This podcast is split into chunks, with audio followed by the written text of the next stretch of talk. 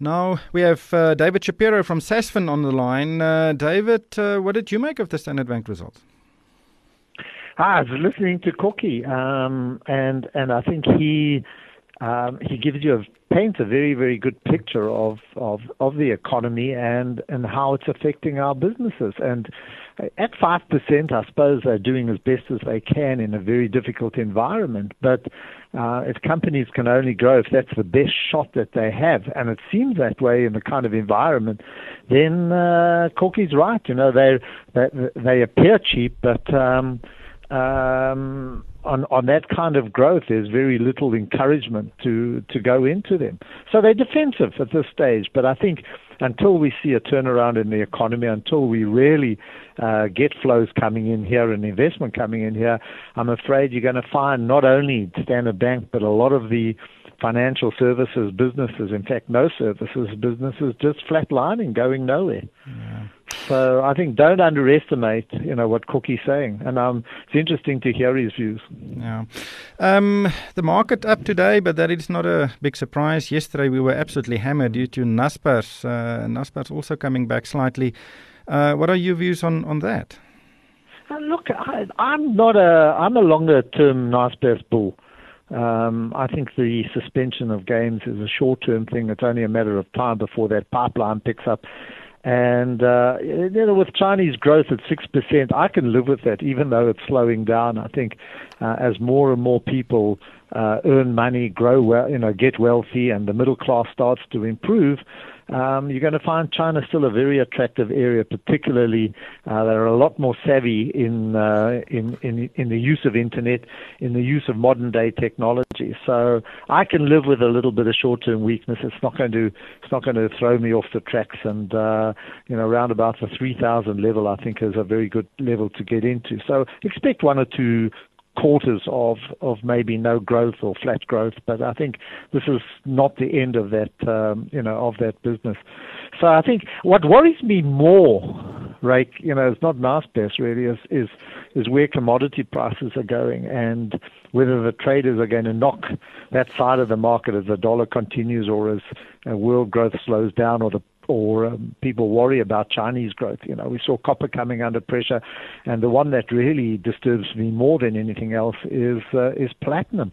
And and Ray, to give you a, a comparison, the last time I think we saw platinum at these levels was in the 2008 era, or in the in this region. You know, after the uh, crisis, I remember platinum at one stage was two thousand three hundred dollars uh, an ounce and fell to about 800. And you know, now that we're below 800, it gives you some kind of indication of where the metal's going. And this is still a very important metal for for our export. So those are the areas that worry me more than anything else, you know, rather than Naspers. Yeah, it's seven hundred and seventy nine dollars currently. Yeah. Um, and and and uh, most of the shafts uh, are most definitely not profitable mm. at those levels, yeah. and it's not sustainable. But just quickly looking at other corporate news, Tiger Brands uh, share price hammered mm. down eight percent, um, and it believes it's a worry. Uh, yeah, his headline earnings yeah. will be down between 22 and 37 percent, and and it seems like there are too many thunderclouds on the horizon. Well, it's it's it's we need to see the the results. I know that they've been hurt by the listeriosis issue, um, but that was only one of the you know areas that they um, they mentioned, and the other is input costs. So uh, you know people forget that this is largely a commodity company.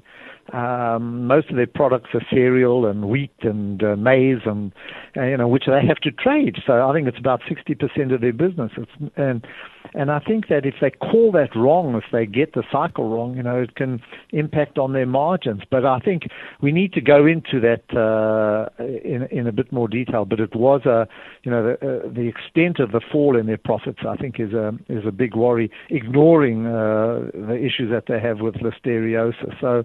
Um, you know, it just also highlights the risks of some of those businesses. And I think Pioneer's in a very similar business. But every day we seem to be getting shot by something. You know, yesterday Naspers, uh, we've had Goldfields, we now have Tigers.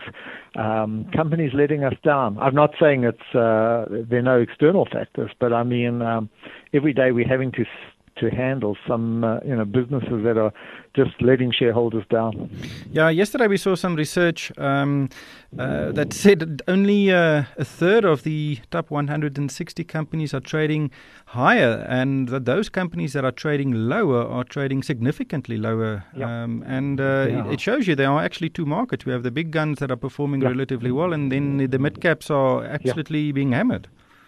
It's dead right. In fact, the mid and small caps are the ones that have have really uh, uh, you know, been a non-performance, and that's generally where your private clients go. You know, where where smaller investors, when I say smaller, I'm not in size, but those with, with which don't have the same purses or um, spending power as some of the big institutions, and uh, those are the ones that have um, you know that that have really underperformed, and to a large extent, we've been let down by by uh, those businesses and you know their management there as well. There's on the other hand, so we have been held up by companies like Kumba and Cecil and Exxaro, you know, so far Anglo's, Billiton. Those are the ones that have been performing. They've been mainly um, you know, mainly commodity type businesses that have really uh, lifted us. And some of the banks also, uh, retailers recovering from very low levels. But at the other end, boy, um, this, you know, I, I'm just going through a list now here as we talk.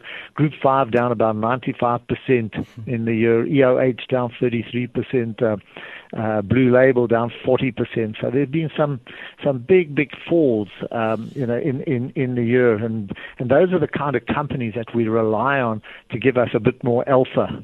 And being very, very disappointing. Alpha meaning growth, you know, over and above the big caps, which don't necessarily uh, run away. So if you want that little bit of extra growth, you know, you always look to small and medium caps to provide that and uh, we've been let down on that area.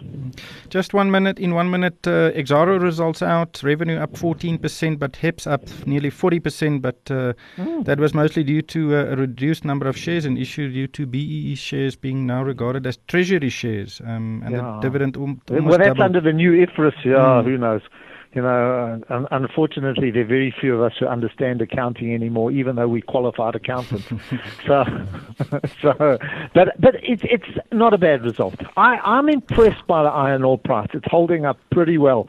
You know, while everything else is falling, iron ore hasn't been shaken, and they've got the exposure through um, through Sishen, through iron ore, and also on the coal side, and they seem to be quite well placed there. Big, big cash generation, a nice dividend there, so they seem okay. Mm. I, I, haven't been tempted to go in yet, but uh, Zara doing fine. Yeah.